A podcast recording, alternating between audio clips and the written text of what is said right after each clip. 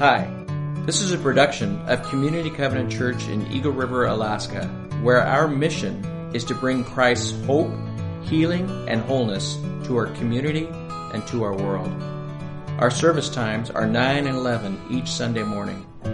Find out more at www.communitycovenant.net.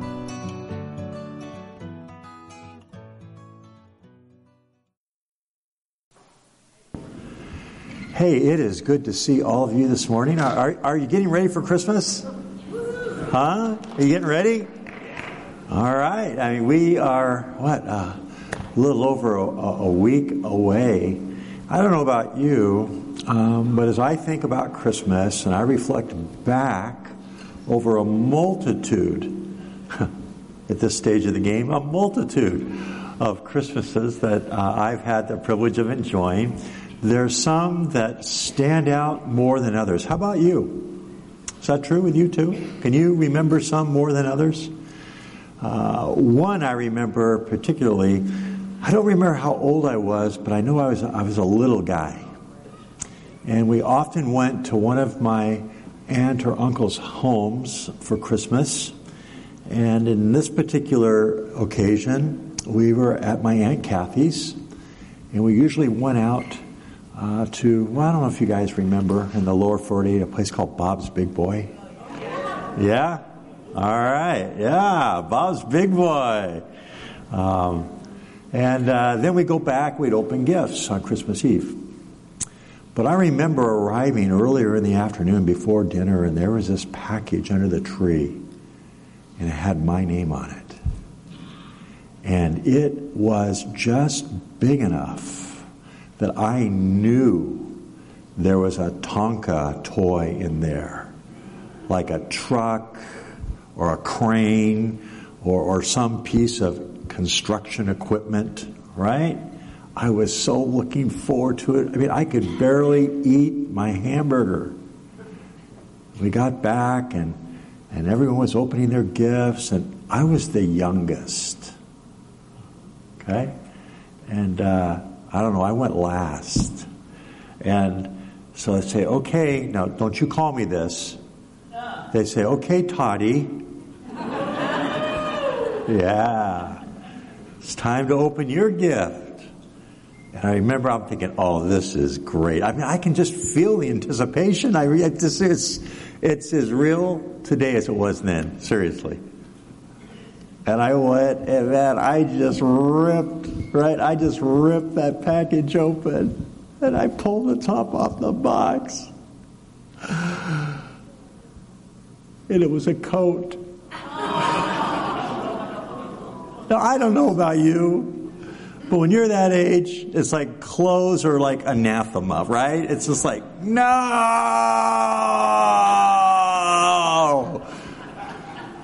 Maybe I remember it because it was like one of the greatest disappointments. But let me tell you about it. Let me tell you a little bit more about it. That coat, first of all, um, you know, because I've shared with you my past and a little bit of my upbringing. I was raised by a single mom. And she worked very hard. I mean, we kind of, she had two nickels to rub together, and she worked very hard to provide what she could provide. But up until that point, Okay? Every piece of clothing that I can recall having came from one of my older male cousins. I can't ever recall having a brand new piece of clothing just for me. So it has more significance now than it did back then, right? And second of all, not only was it the first piece of clothing I can ever remember having that was just for me, in other words, it wasn't regifted or it wasn't passed down, okay? But I do remember it was a particularly cold, it's all relevant now, okay? Southern California winter. Oh. All right? And I can remember wearing that coat and thinking, you know, this is pretty warm. Um, and so looking back on it, I think that Christmas was more significant than I realized at the time. And I think the same can be true for you and for me, for us, this Christmas. Okay? It can really be more significant than we can even imagine. Um, but maybe in the future, if we have the opportunity to look back, we'll say, wow, that was, that was a significant Christmas. Now, what is going to make it significant? We don't necessarily know yet, or maybe you do. Maybe some of that's up to you, or maybe some of that is what God wants you to lean into and live into. But this is what I know.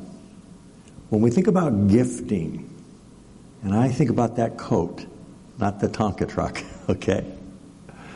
We think about gifting. God is the ultimate gift giver.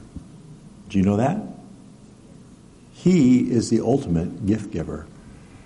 Tyler had the Magi up on the platform this morning, and when we think of the story of Christmas, the birth narrative, we think of gift givers. Who do we think? Who do we think about? Yeah, the three kings, the Magi, right? Because they came and they gave gifts of gold, frankincense, and myrrh to Jesus as they worshiped him. And so we associate Christmas with gift giving. We think of the Magi as gift givers. But I want us to pause before we get too much farther into our celebration of Christmas this year. And I want us to recognize that God is the ultimate gift giver. Okay? John 3:16, you're familiar with that verse, aren't you? It says, "For God so loved that he what? That he gave." Right? love, his love, which was a part of his immutable character and nature. God is love. He was compelled to give. Right? Scripture tells us that every good gift comes from God above. He is the ultimate gift giver. For God so loved the world that he gave. Well, well what did he give? He gave the gift of his only Son, Jesus Christ, so that whoever would believe in him would not suffer the penalty for their sins, right?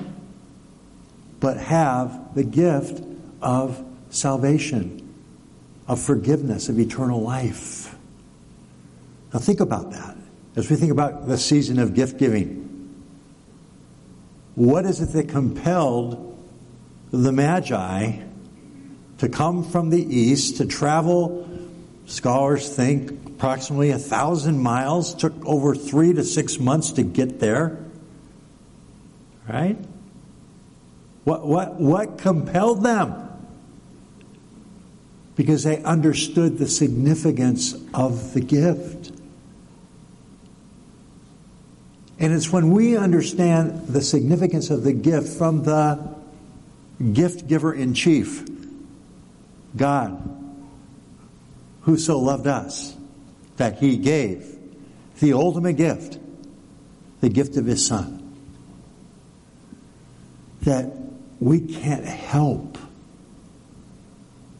but bring what we have in worship and fall on our knees and worship our King, the ultimate gift, God's own Son, Jesus Christ. Tim Keller says it this way. I love this quote. he says, The gospel is this. Are you ready? We are more sinful and flawed in ourselves than we ever dared believe. Yet, at the very same time, we are more loved and accepted in Jesus Christ than we ever dared hope. You see, all of us, to some extent, are like little Toddy. We, we have our minds and our hearts set on things we want or we think we need or things that that give us pleasure or prestige or uh, just things that make us feel good about ourselves or we think will fulfill us and make us whole. For me, as a five or six year old, it was a Tonka truck. But the gift giver, my aunt, knew what I really needed. And not only did she know what I really needed, she didn't want to give me a hand me down. She wanted to give me something that was a gift, especially for me. Because she loved me. And she knew what I needed the most, even when I didn't realize it.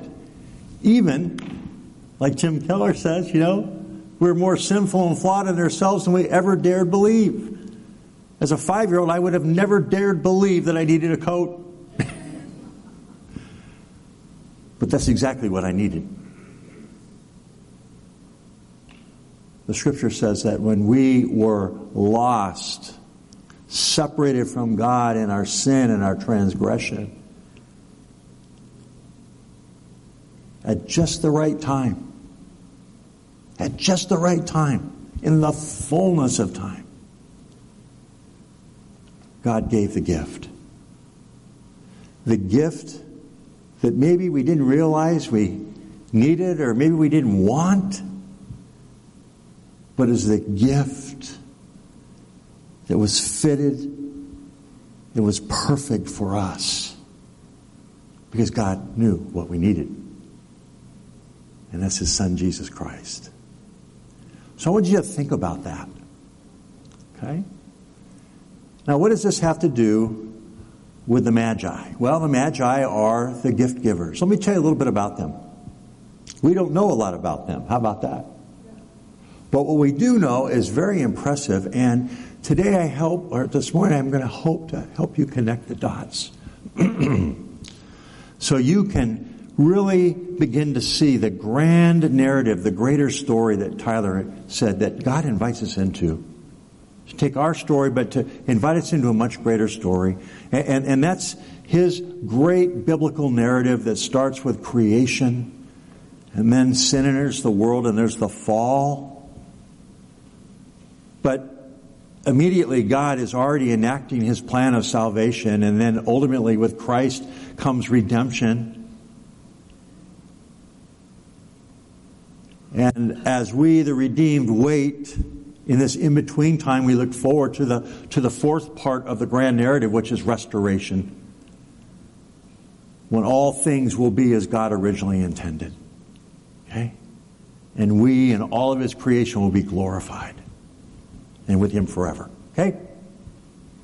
So that's the, the big meta narrative but as we look into the detail of Scripture, in this case, in, in Matthew chapter 2, we can see God at work and you can see the intricacies and the planning, the, all that went into this gift that He's given to us, the gift that we desperately needed, even though we may not have known it or wanted it. So let's look here at Matthew 2 quickly, and I want to point out some things. I think that will be helpful for us will be instructive, but will again encourage us to worship Jesus. Matthew 2, verse 1 begins with After Jesus was born in Bethlehem in Judea during the time of King Herod. This is King Herod the Great, and he is part of the Herodian dynasty. And it's, uh, he's introduced to us here. Uh, he uh, is a great builder. Uh, he is a very narcissistic, sociopathic personality. The most important thing to him is the acquisition and the holding on to power and to his position as king, as we're going to see as we read later in the story. He was loved in, in some regards because it was under his direction and guidance that he helped to rebuild the temple in Jerusalem, as well as other great engineering feats in the region, the greater region of Palestine. But he was also hated for his ruthlessness and the fact that he represented Rome, right? He represented the oppression of Rome and he oppressed in a particularly delightful and, and, and just nasty fashion for him. That was Herod. It's the guy we're talking about here. And his descendants are going to be a part of Jesus' life until his crucifixion. And you know that there is a King Herod, a direct offspring of this Herod, who is a part of the trials that Jesus underwent prior to his crucifixion. So what we're going to see here from beginning to end, the Herods sought to keep the gift giver and the gift from the people. Make sense? So, after Jesus was born in Bethlehem in Judea during the time of King Herod, Magi came from the east to Jerusalem. And they asked, Where is the one who's been born king of the Jews? We saw this star when it rose and have come to worship him. So, the Magi, let me get back to them. Magi are from the east, uh, most likely an area uh, in the time of, of Jesus uh, that we would know as Persia. It would be Iraq, Iran, okay? That general area is where they, they came from. And as I said, it'd be about a thousand mile journey. This happens after Jesus' infancy. He's a, a, a small child. He's not a baby anymore by the time they arrive. Scholars say this could be up to two years after his birth, although there's differences of opinion. And they come from the east. Now, who are they? They are men of great wisdom and knowledge. They're learned. Uh, they were schooled in the law. They were schooled in religious practices. They served as priests. They were historians. They were scientists. In those days, astronomy, the study of the stars, was combined with astrology, what the stars are saying. And it was all considered science.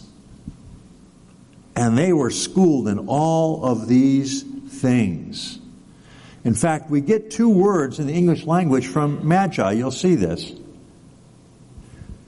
The first one is magician, magi, magician, because they were uh, very adept in occult practices, in divination, in magical arts. That's part of their schooling and their craft. Okay? The second one you get is the word magi or magistrate because they were very adept at administrating the practice of law as magistrates. Does that make sense? So we can see their impact even to our language today. And so the Magi, they came because they saw the star. Now, if you're looking for biblical reference to this and you're thinking about how God planned all of this and in this great biblical narrative, how he was working this out in Numbers 24:17. It talks about uh, a star, uh, a heavenly uh, celestial object that was uh, from the, the, the scepter of Jacob. Okay? a prophecy, a reference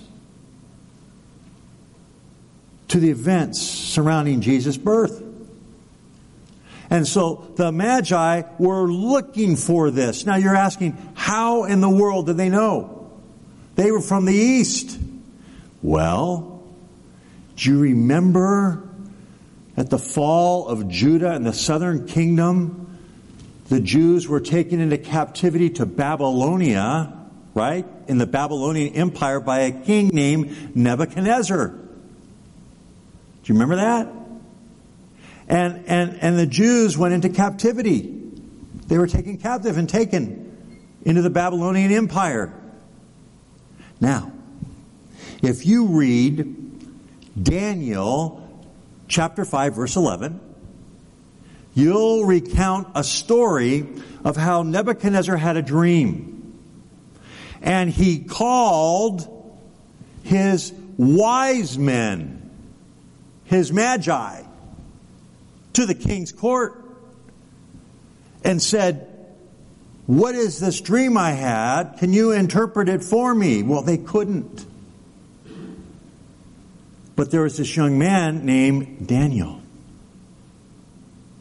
And he served in the king's court as a Jewish, young Jewish man, a Jew in captivity. And God gave him the ability to correctly interpret the king's dream. Well, guess what happened? That brought jealousy, but it also brought a lot of interest. Who is this person? Who is his God? How did he know this? How could he do what we couldn't? His magic, his knowledge, his wisdom is greater than ours. We want to know about his God. And so, no doubt, he began to tell and share about the scriptures, the prophecies, the things that those Jews in captivity held near to themselves the whole time they were in captivity. And it wasn't until later on when the Babylonian Empire was overthrown uh, by King Cyrus and the Persians that Cyrus wrote, uh, uh, he gave a writ and said, You can go back to Jerusalem. You can go back to your place of birth. But only a minority did. The majority of the Jews who were in captivity stayed. They stayed because they had intermarried.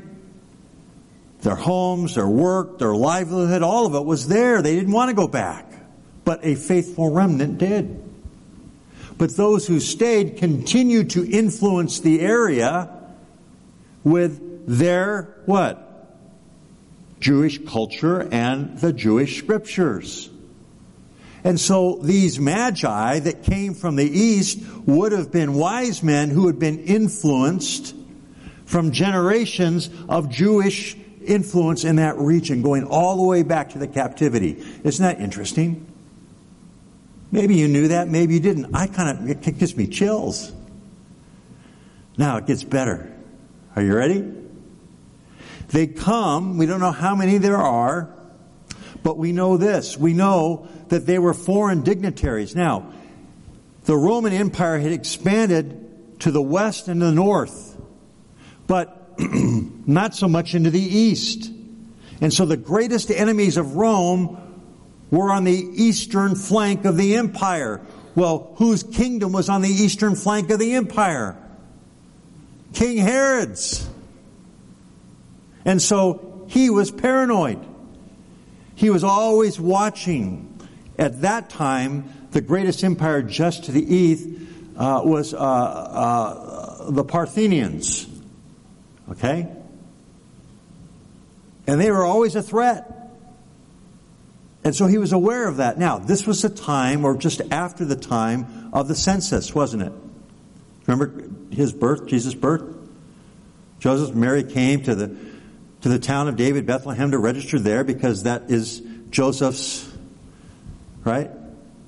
And so, during the time of the census and afterwards, King Herod's army had been dispersed all over his kingdom to enforce the census and to take the census.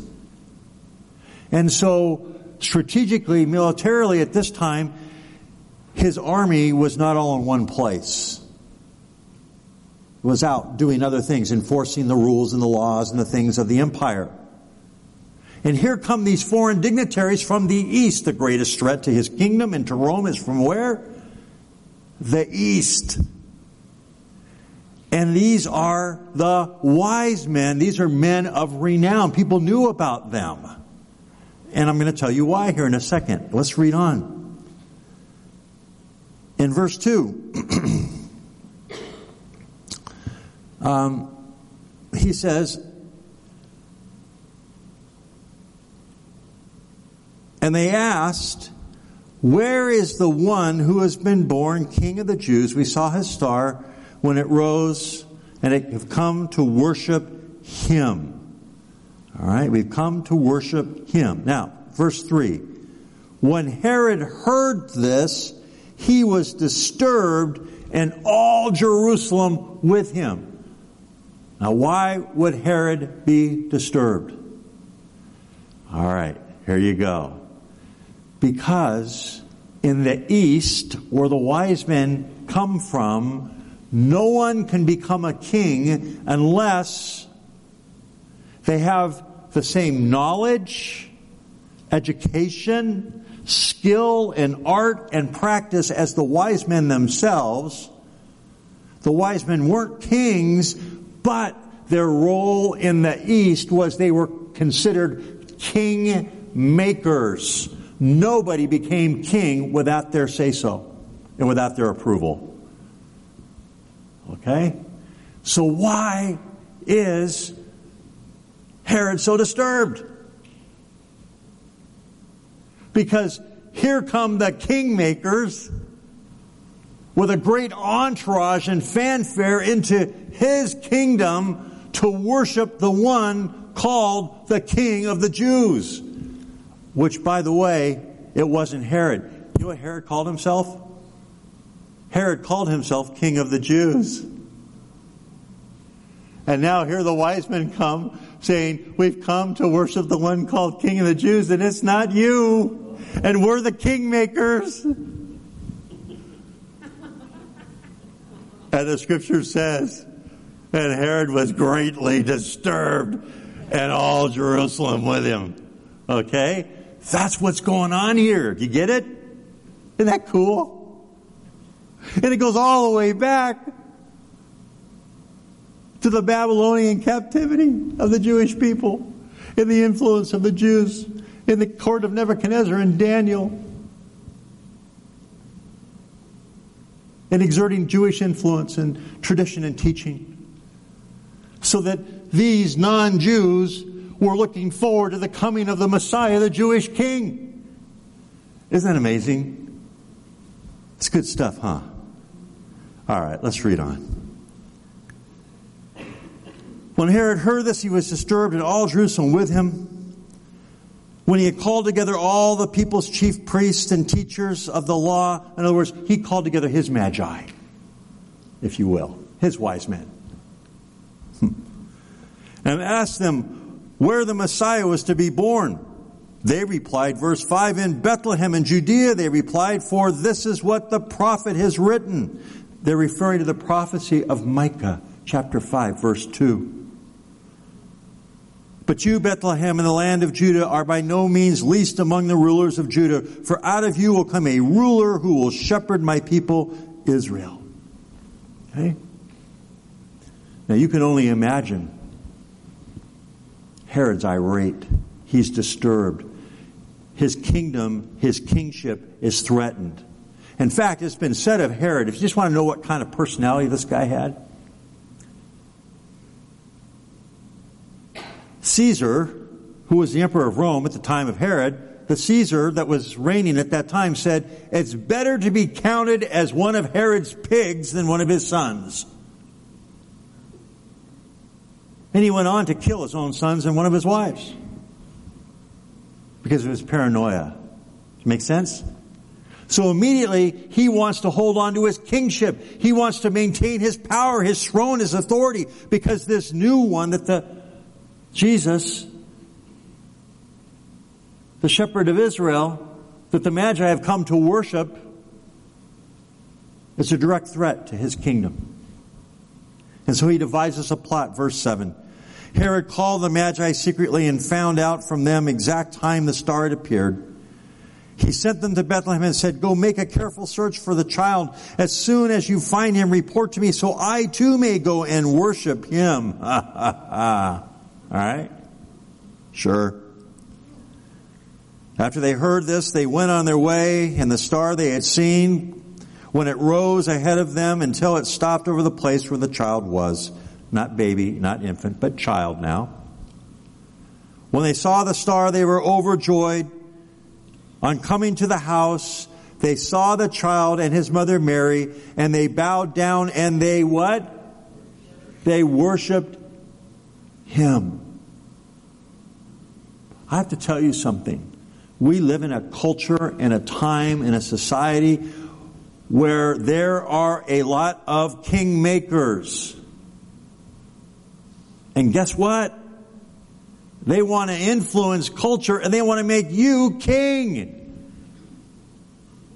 So that me gets bigger and bigger and bigger and bigger and you yourself become the object of worship at Christmas.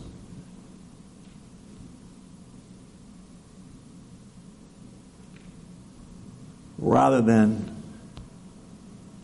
Him. Right? From the time of his birth to the present, there's a plot devised to, de- to deflect worship away from the true king. And it goes on today. But the Magi went out of their way. Right? And when they saw him, they fell and they worshiped, and they gave him gifts of gold and frankincense and myrrh. And those gifts were uh, representative of, of, of royalty deity. That's the gold. And the, the, frankincense of death that was a spice that was used for preparing a body for, for death. Right? And myrrh was, was, was, uh, it was great.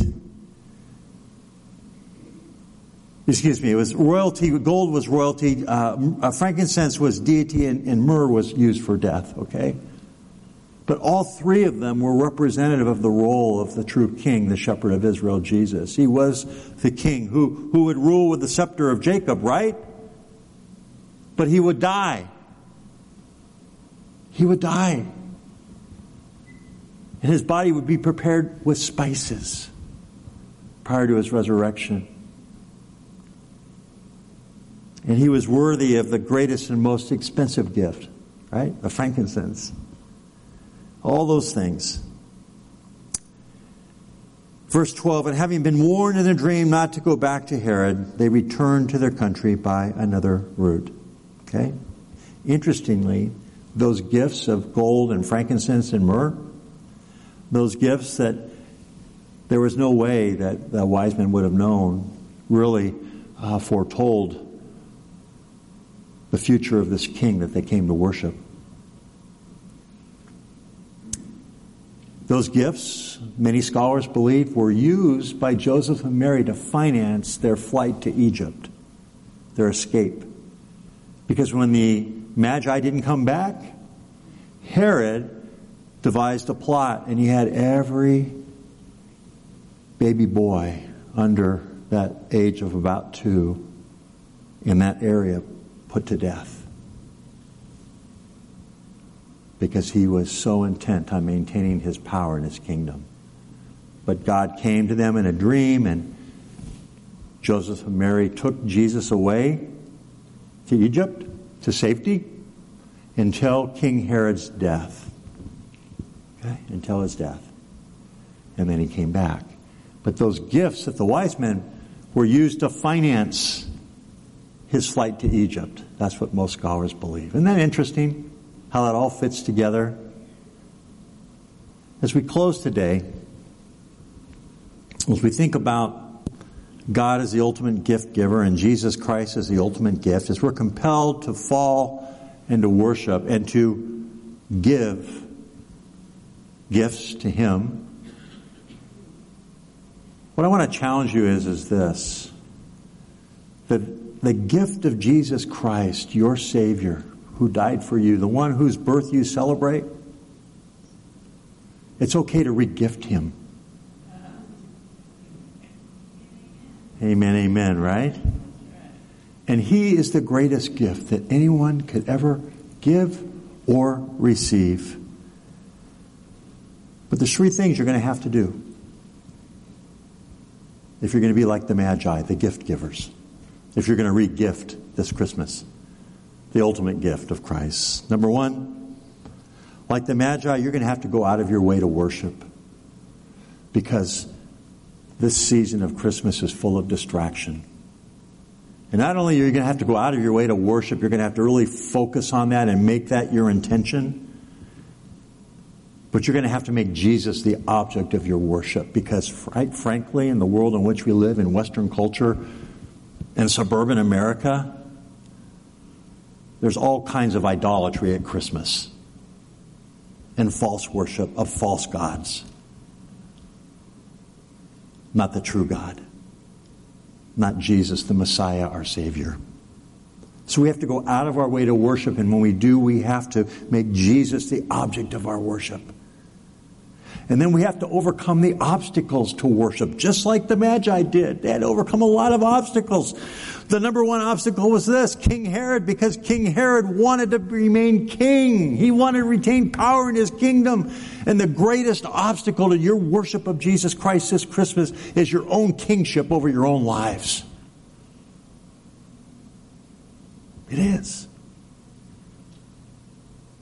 Are you going to fight the good news, the gift? Are you going to resist it? Are you going to ignore it? Are you going to be indifferent to it? Are you going to seek to maintain your own kingdom, control of your own life? Or are you going to fall on your knees and say, Oh, what a gift. I didn't want the coat, but man, I really needed it. Oh, God, you're such a loving God. Oh, Jesus, I worship you the king who would die for me. I'm compelled to worship you and you alone. And I'm going to sit and get off of my throne of my heart and life. And I'm going to let you rule, King Jesus, be the ruler of my life. And then the fourth thing the quality of the gift deserves nothing less than the quality of our gifts back to Him. What did the wise men give? They gave gifts of gold and frankincense and myrrh. They spared no expense. The greatest thing you could give as you regift Christmas is to give yourself fully back to the one who gave himself to you. You see, you're the most valuable thing. That's why God gave, because he loved you that much. And the invitation that we receive from the Magi is that we too would regift. We'd regift ourselves. That we would be present with Christ this Christmas and that we would be purposeful in our worship. We'd overcome the obstacles that keep us from worshiping Him and Him alone. And then finally, that we'd be available to Him. To give ourselves to His mission, to His message. To give ourselves away in the cause of salvation to share with others. Those things. So, worship team comes forward. Let's pray. Father, we thank you for your word. God, we are just amazed as we look into your word. We can look through history and see how you prepared people and, and places and times for the, for the coming of our King Jesus, for his birth. Lord, it's by no accident or happenstance. Uh, it was in the stars, literally and figuratively, because you placed them there to announce the birth of the greatest gift that anyone can ever receive the gift of a Savior, the gift of Jesus Christ. Father, would you help us to overcome the obstacles to worship this Christmas? Would you help us to step down from the throne of our own lives and allow Jesus to assert his kingship in our heart and lives? Would you help us, Lord, to give generously back the very thing that we have received from you? And with abandonment, Lord, be a part of your message and your, your mission in the world. As individually and together, Father, we want to re-gift Christmas. And when we do so, Lord, we will be doing what you have called us to do as a church to bring Christ's hope in His healing, in His wholeness to our community, into our world. Lord, we ask and we pray these things in Jesus' name. Amen.